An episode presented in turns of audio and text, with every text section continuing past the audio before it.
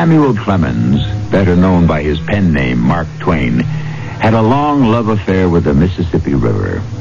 Glowing with sparkling remembrance, he has claimed, considering the Missouri, its main branch, it is the longest river in the world, 4,300 miles. The Mississippi is remarkable in another way. It is always moving its habitat bodily, always moving sideways. Remember that and listen. That is the reason for the ring on the finger. The ring? So that if one should wake and twitch, the dead bell would ring. What a fearful bell. If you were a corpse and woke back to life in the dead house, you might not hear it that way.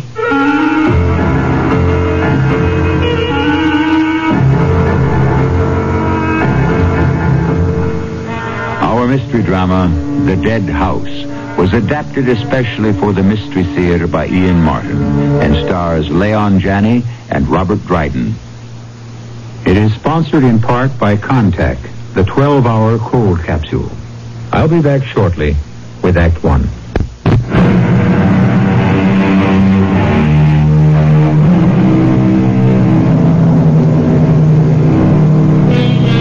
In all our American history, nothing has been more romantic than the sailing of a Mississippi River boat. From an hour before sailing, they would be burning pitch and rosin, and from the double smokestacks, columns of coal black smoke would rise and hang in the air like the flags flying from the jackstaffs. The last bells would clang out over the end of feverish loading. The gangways were snatched away. The majestic boat moves out into the stream. This is the world Mark Twain wrote about 21 years after being a riverboat pilot. And this is one of the stories he tells of that voyage. Welcome aboard, sir. I thank you, Captain. I have just turned over the boat to the pilot. I'm surprised you didn't make straight for the pilot house the moment you came aboard. Why, I considered it closed to ordinary passengers. Oh, indeed it is.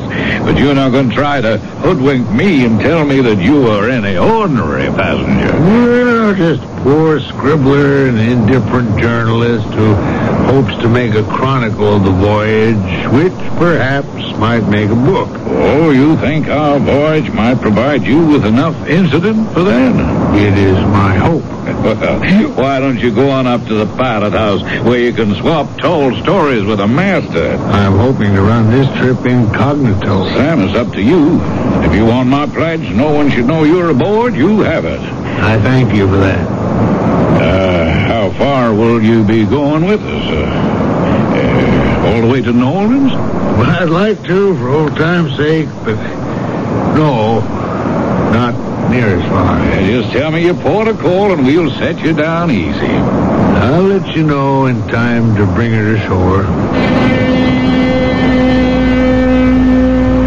So once again, I was aboard a paddle steamer going down the Mississippi.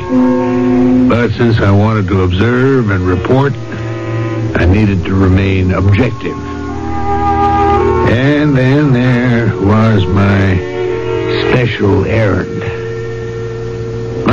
I might as well drift into that history now.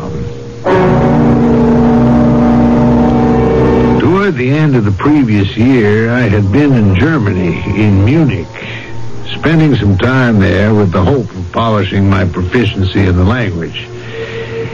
I am an incurable rambler, and during one of my wanderings, I visited the Dead House, an establishment where the government keeps and watches corpses until they decide that they are permanently dead and not in a trance. It was a grisly place that I shared with 36 corpses and the old lady who watched over them. Kann ich hier helfen, mein Herr? Entschuldige mir. Ich kann einzig klein Deutsch sprechen. Ich bin Amerikanischer. So, we can speak English if you will. Oh, thank you, thank you. Uh, to whom do I speak? I am the Frau Dahlweiner, now a widow. What brings you to the Schwermütig place? Schwermütig?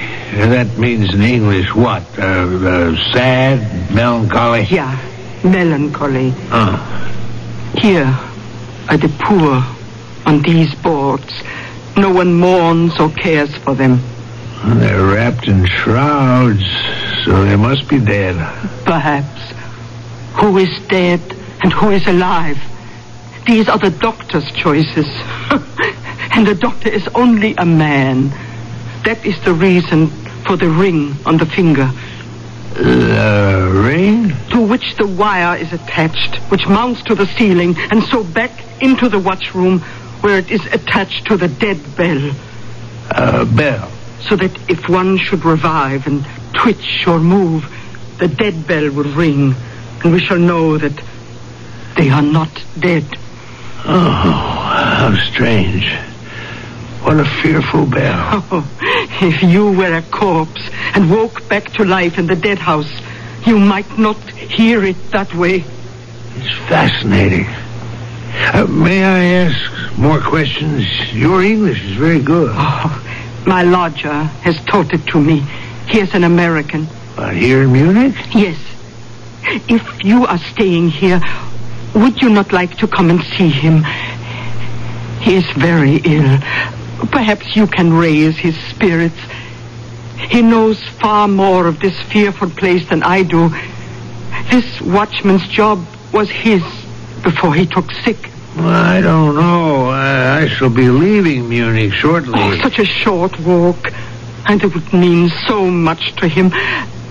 Surely a man needs some warmth from some fire if he is about to die.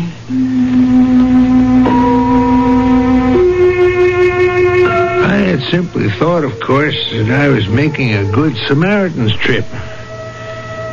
And from my first meeting, nothing should have changed that thought.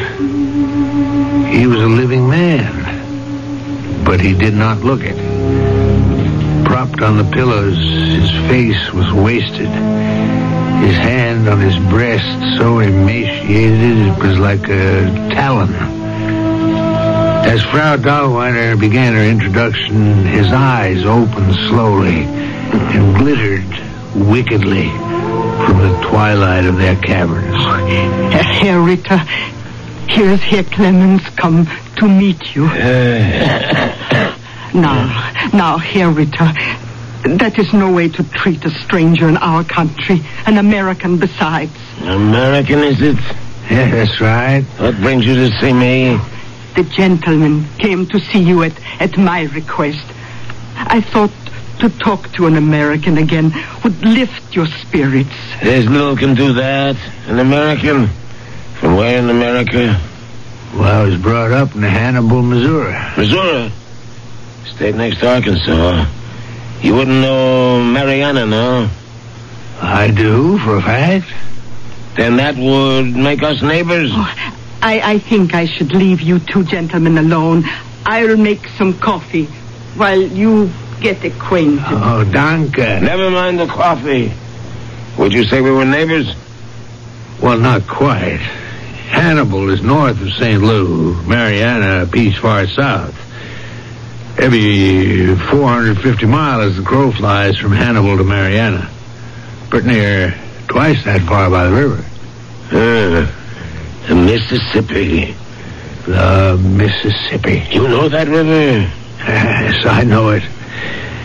Once upon a time, like the palm of my hand, and better. How come? Up to 21 years ago, I was a riverboat pilot. But I left the river. You don't make your home there anymore? No. My home now is in Hartford, Connecticut. So, you don't ever expect to go back west, eh? Oh, sure I do. When I return to the States, the first thing I plan to do is to go back and take a journey down the Mississippi. See if I even recognize her anymore. What do you mean? Mr. Ritter, There never was a woman as fickle, as flighty as the Mississippi. Why, that river can make prodigious jumps almost by night. And by cutting through narrow necks of land, straighten and shorten itself and change the shape of the country. A man could go to sleep one night in the state of Mississippi and wake up to find himself in Louisiana the next morning. I know. Well, you worked on the river? No, but I sure made use of it. Oh, how's that? Oh, when I was young, I was a heller, fighting, drinking, gambling man. And then when I had a little money and a rage to settle down at last, I, I bought me some land in Arkansas cheap and settled in to make a homestead. But I was too far from the river for it to pay, so I, I. So, you made a cut. I guess I, I can afford to admit it now. No human laws are going to catch up with me anymore. It's, uh, one dark night when the river was rising fast, I cut me a little gutter across the neck of land. I don't have to tell you what happened.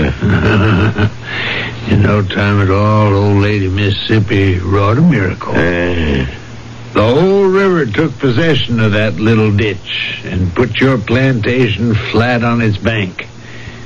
While the other party's property became an island that shoaled up so no boat could get within ten miles of it. and by as much as his property went down, mine went up. If you'd been caught cutting that ditch, they'd have tarred and feathered you and strung you from a tree.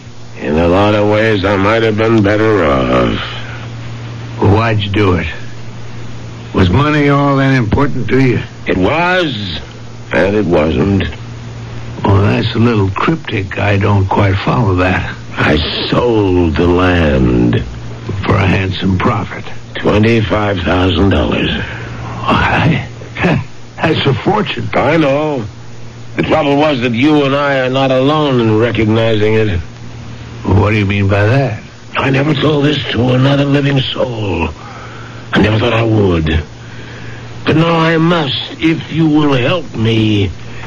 But for today, I, I'm too worried to tell you the story, and I, I still must think on whether I can trust the stranger. Could you, oh, well, could you come back tomorrow?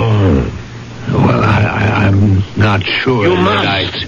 You have to hear my story. You cannot refuse the request of a dying man. You, you were a miracle sent by God, the only man who can bring me salvation, who can save my soul.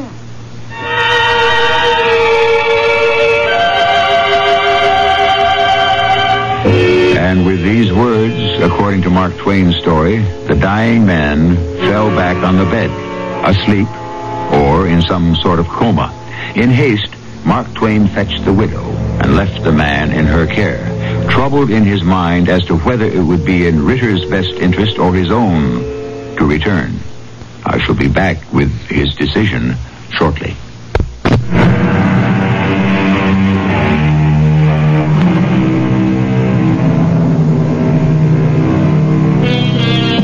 If no one has said it, someone should have. Words to this effect. Unless you are a priest or a doctor, avoid the confession of a dying man. He is only trying to transfer the cross from his shoulders to yours.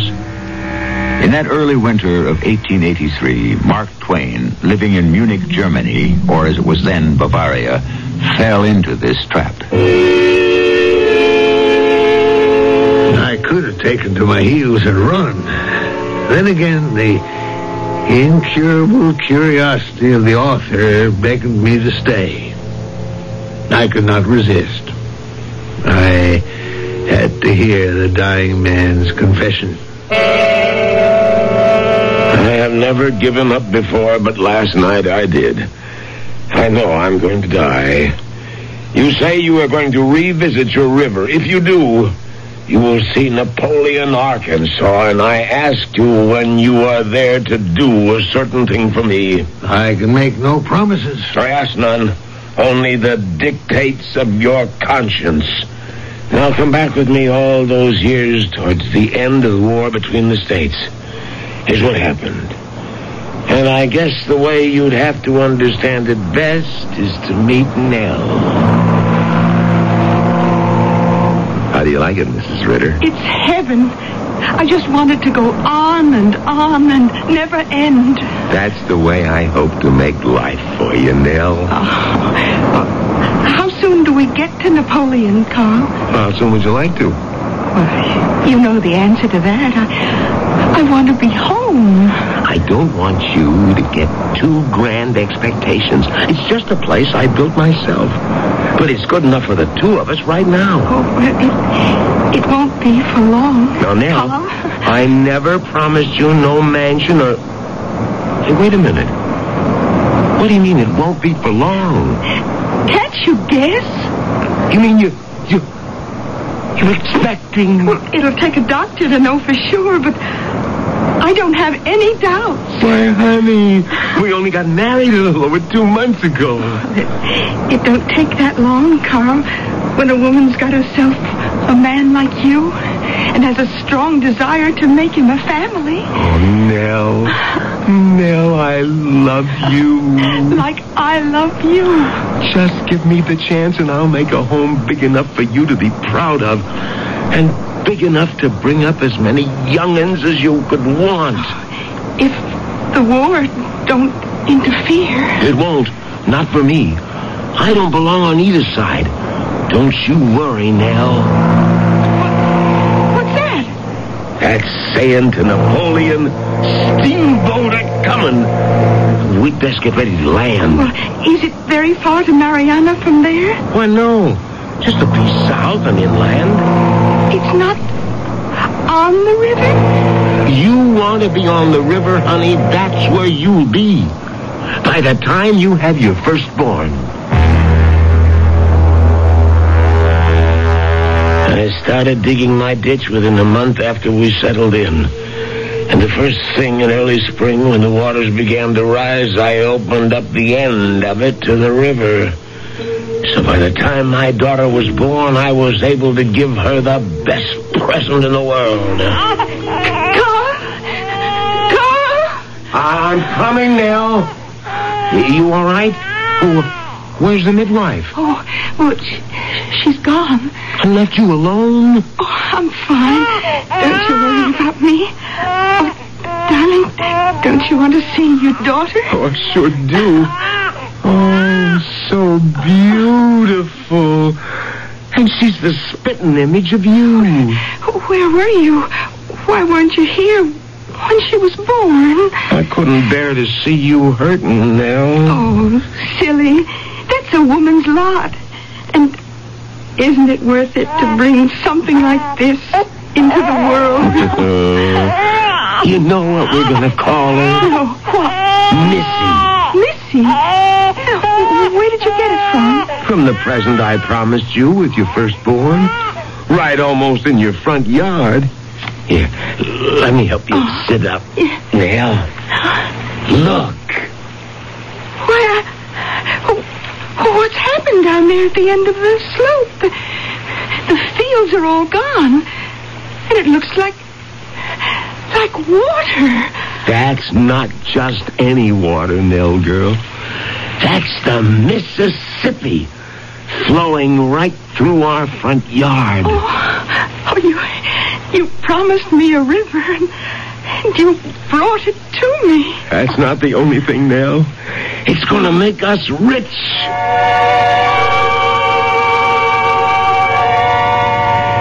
And in the next two years, Mr. Clemens, it did make us rich. In money, but not all the way in happiness. It was a lonely place, and except for the river, isolated from people. Uh, it was a bad time. The war was over, and renegade soldiers dressed as tramps and such were plundering the land. Nell was scared of them. I should have listened to her sooner than I did, but I moved too late. I sold the property, and there was over twenty-five thousand in cash gold the night they came. I awoke from a deep sleep to find myself bound and gagged and the air tainted with chloroform. It is black as a witch's pocket. Somewhere far off, I, I heard the baby crying in my wife's voice. Don't harm him, please. Oh, my baby. I've told you where the money's hid. So you have, lady. Now all that's left is to shut your mouth forever. Shut that kid up. No, please, you said no violence. Troop C is moving out. The road of the river is alive with soldiers. We can't be caught. And if it won't shut its mouth, I will shut it for it. No, don't touch my baby. Let me go, woman. Now shut that kid. You, you killed my baby. You assassin, I'll kill you for this. I told you, woman. Get, get out here. You said no violence. You said we'd only gag them, not hurt them. Or I would not have come. Shut up. I had to change our plan when they waked up. You done all you could to protect them. Let that satisfy you. You relieved the woman and the baby alone now? Of course. And uh, what about him? He might be playing possum. We should club him. No, no more clubbing. Suppose he could recognize us. He can't. We put him to sleep with a chloroform. Besides, it is pitch black in here. Okay, trooper, okay. We will take the chance. We have got the money. So strike a light so we can see to get out of here. I had no way to stop them. I couldn't move. The gag was so stifling that when I tried to speak, I could make no sound. It was dawn before I managed to wriggle free. And staggering to the other side of the room, I found my wife and daughter. Alive? No, Mr. Clemens, dead. There they lay, the poor unoffending ones, their troubles ended. While mine had just begun. Did you go to the law? No law of gallows could pay the debt that was owing me. Well, how could you expect to take matters into your own hands? If it was so dark, you couldn't identify the man. I had some clues, Mr. Clemens. I had heard their voices. And when they lit the match to see their way out, the hand that held it was missing a thumb. And when I went to the place my money had been hidden among the papers tossed around was one containing a bloody thumbprint. Well, what use could the last piece of information be to you? The man without the thumb was the one who had begged his companion should not hurt us. If the print on the paper belonged to the other man, I could identify him definitely enough to kill him. A man's thumbprint is the one sure proof of his identity. Well, still in all, grant that to be true. How could you go about a search for these passing tramps? Remember my story. The one I knew I must kill someday had said, Troop C is moving out. We can't be caught. And also he called his companion Trooper. Then you think they were soldiers? A few miles away, two companies of U.S. cavalry were billeted. Company A was stationary, but Company C had been ordered 50 miles north to Napoleon. And you followed them? Yeah. With what money I had left, I made a disguise for myself out of odds and ends of clothing after I had buried my wife and daughter. By the time I reached Napoleon, I had a new trade. I had become a fortune teller. Did you find your men? It didn't take me long to find the one who lacked the thumb. His name was Kruger. He was a German, one of nine in the company. And the only one who had suffered such a wound. The only one. Besides, I recognized that whining voice. But he was not my prey. It was the other. So how did you locate the other? As a fortune teller, I would pass each client a sheet of paper, daub his thumb with red paint, and take a print. It wasn't until the 43rd member of the troop visited me for a reading that I found my man. How? I pored over the print of the ball of his thumb with a magnifying glass one whole night. It matched the bloody print left on the paper rifled from secret cache exactly. So you took the law into your own hands? Not yet. I had to be totally sure. So I went to Kruger. He was the weak link. He was a superstitious little coward. If I broke him, then I could be sure. What did you have to drag me down here by the river to this Lord forsaken spot for? I have been rereading your fortune, and a part of it is so grave it can't be said in public. Oh, what part? What, what? You and another man, whose fortune I also was studying last night, have murdered a woman and a child. Ah, no. The palm does not lie. The truth is not to be hidden. Your companion's name was Franz Adler. Ah, how did you know that? Who are you? What's the matter, Kruger? Was it too dark in that cabin for you to remember the man whose wife and child you slaughtered? Wait, wait, it was pitch black. We were only shadows. If I don't remember you, how can I you... could feel you were missing a thumb. Well, uh, no, I, I didn't do it. Franz did. I tried to stop him, but I was too late for your wife and the baby. But I made him leave you alone. I saved your life. Now, please, please, don't, don't, don't kill me. I have no intention of killing you. Well, but is it that you want the money? Yes. Why, I don't have it. He took it from me. He has it hidden away.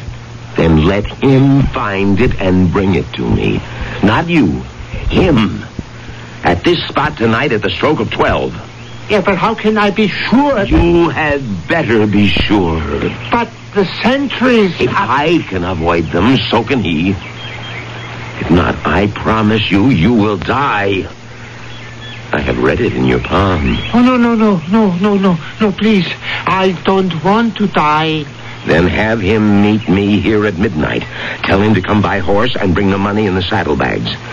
Otherwise, I shall go to the authorities and see you both hung. The man was a coward, Mr. Twain, and superstitious to his roots. I knew my revenge was near at last, and I could taste the sweetness of it. I settled down by the riverbank to wait for the murderer.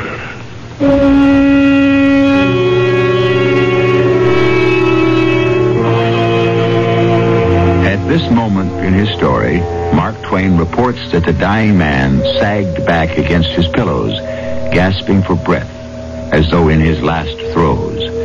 Was he going to be able to finish his story? Hmm, I'm afraid, like Mark Twain, we're going to have to wait until I return with Act 3.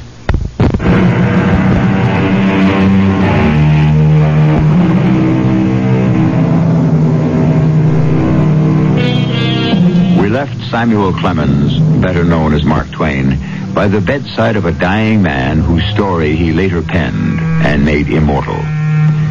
Exhausted by his narrative and the reliving of his tragic life, the man had sunk back against his pillows, fighting for breath. Aware that every breath may well be the man's last, Mark Twain leans over him anxiously. Mr. Ritter. Mr. Ritter. I'm not done yet. I have to tell you the rest so I can make my request. Uh, it might be better if I fetch a doctor. No doctor can do anything for me now. I don't know if you should tax your strength. What other use have I for it? It won't keep me alive any more than I had determined Franz Adler would live beyond the moment I saw him. I wanted to watch his face to gloat as he struggled in the death agony to savor my revenge for my wife and child that he had killed. But that was to be denied me. He didn't meet the appointment? Oh, yes. He came. But before midnight, the moon had gone behind heavy clouds. And the night was as pitch black as the night he had come to my cabin. I lay hidden in the mangrove and watched him come on horseback. All I could see was a silhouette and the bulging saddlebags. My knife was in my hand. As he passed me with one leap, I was on him and had him dragged off his horse. And then all the plans went wrong. Instead of being the ambusher, I was ambushed. I drove my knife straight up through his belly, under the rib cage, and into his heart. He was dead before he could cry out. And I had my own life to think of. I mounted the plunging horse. And as the shots rang out, I clapped my heels to him and fled.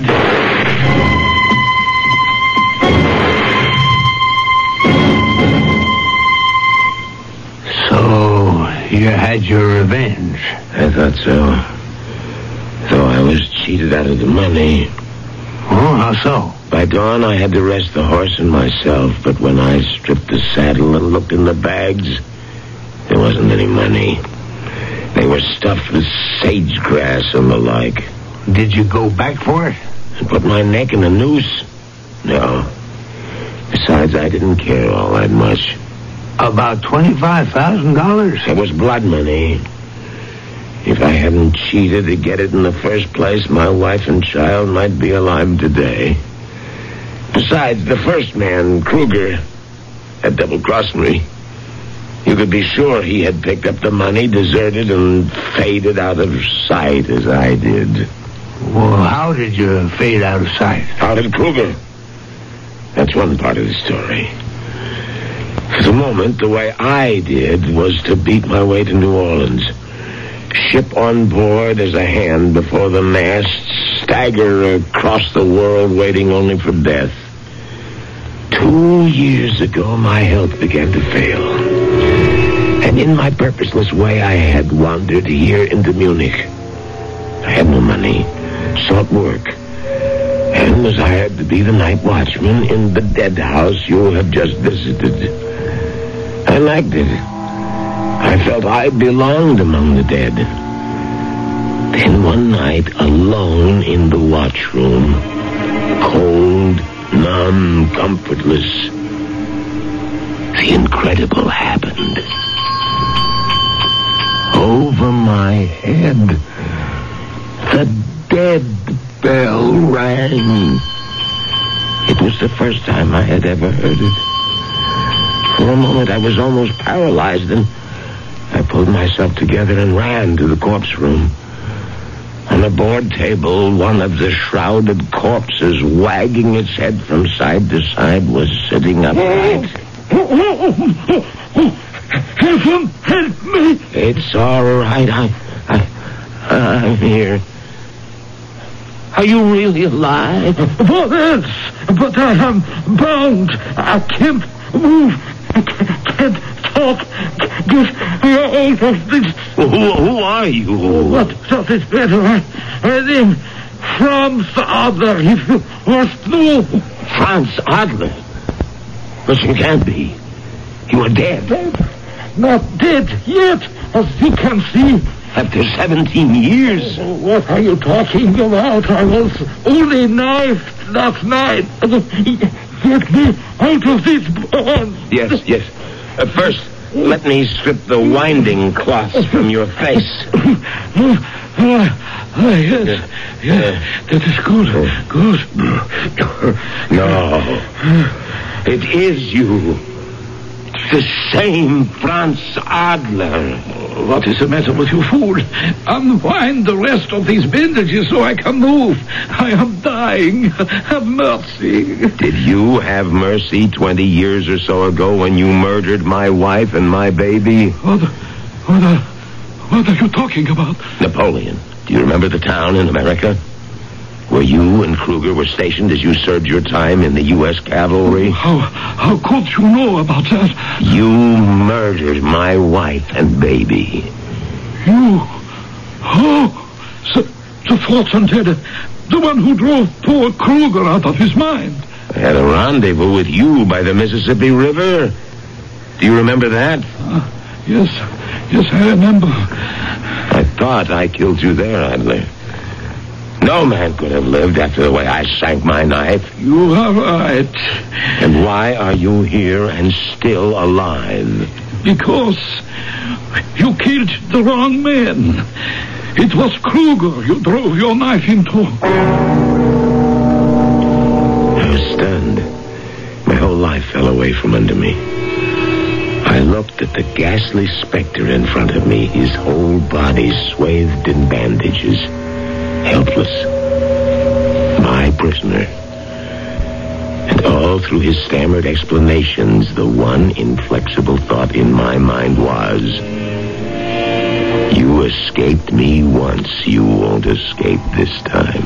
Please, please, what, what do you want of me? I want to know how you're still alive. I killed you all those years ago. You, you talked to that fool Kruger. You scared him half to death. Uh, he, he came to me saying that I had to meet you by the river with the money. But you sent him instead?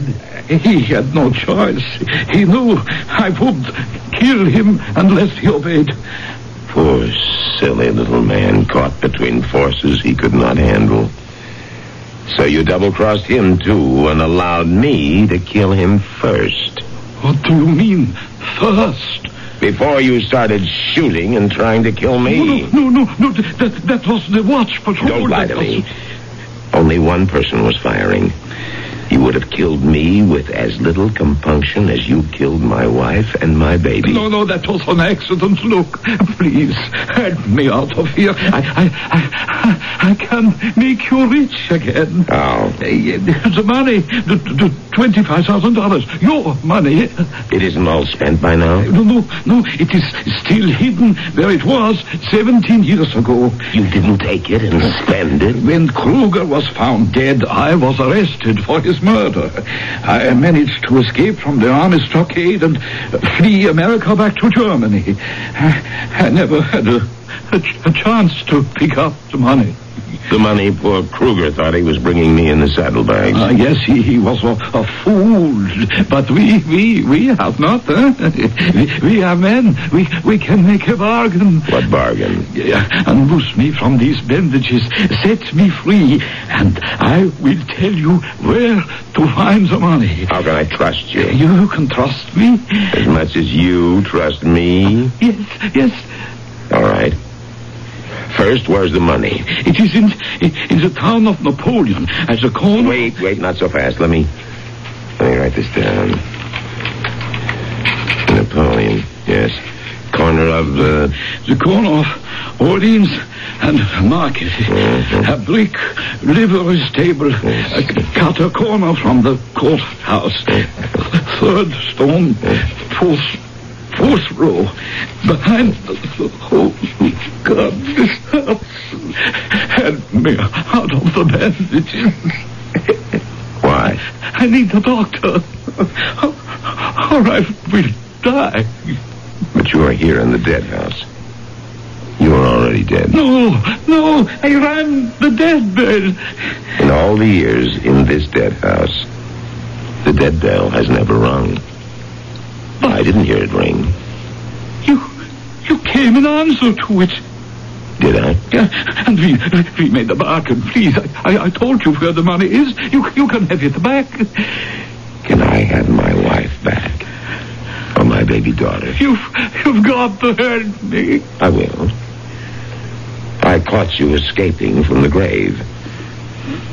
This time I intend to make sure that you will be thrust into it forever.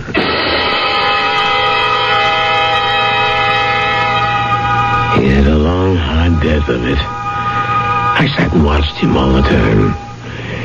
It was all of three hours and six minutes from the time he rang the bell. That's a terrible story. I'm sorry you told me all this. I had to to be sure you would do me this last favor. And what is that? Uh, uh, Take this, please. What is it? It's the directions where to find the money. In Napoleon, Mr. Clemens. You expect to be there in the next year. I want you to find it and send it. Uh, uh, send it to you? No. I shall be gone by then. After Adler died, I spent some months making inquiries. Kruger's death was very much on my mind. I found he had a son, a shoemaker at number 14 Königstrasse, Mannheim. A widower with some young children. I want the money to go to him as some amends. The man did try to save my wife and child's life. It was a poor recompense for me to, even in accident, take his life.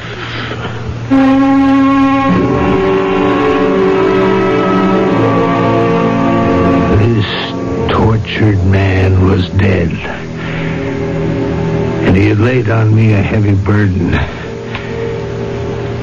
Within the next year, here I was on the Mississippi, nearing Napoleon, with my scribbled directions of how to find a fort. I was far from morally sure anyone should own. But, willy-nilly, I was cursed with having to make that decision. Well, Miss Clemens, you've been a stranger during the voyage. We're approaching a landfall I must make. I don't know if it's a regular port of call for you. Well, where might that be? Napoleon. Na- Napoleon. Yeah, that's right. you, you, you wish me to land you there? Have you any objection? me, for myself, no. But I just don't hardly know how I could go about it. What do you mean? Well, about seven years ago, the Arkansas River crested and bust right through Napoleon, tore it all to rags, and emptied it into the Mississippi. Why, right this moment, the boat is paddling dead center over where the town used to be. There just isn't any Napoleon anymore. No secret cache of soiled money. And a way out from under a promise I never should have made. I've always loved the Mississippi. And I love her still. Among all her other virtues, the lady knows how to bury her dead.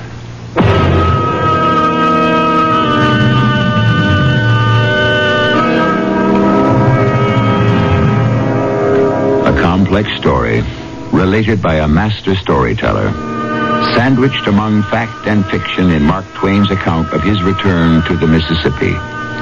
Is it true? I can only quote Mr. Twain himself. I was gratified to be able to answer promptly, and I did. I said, I didn't know. I'll be back shortly.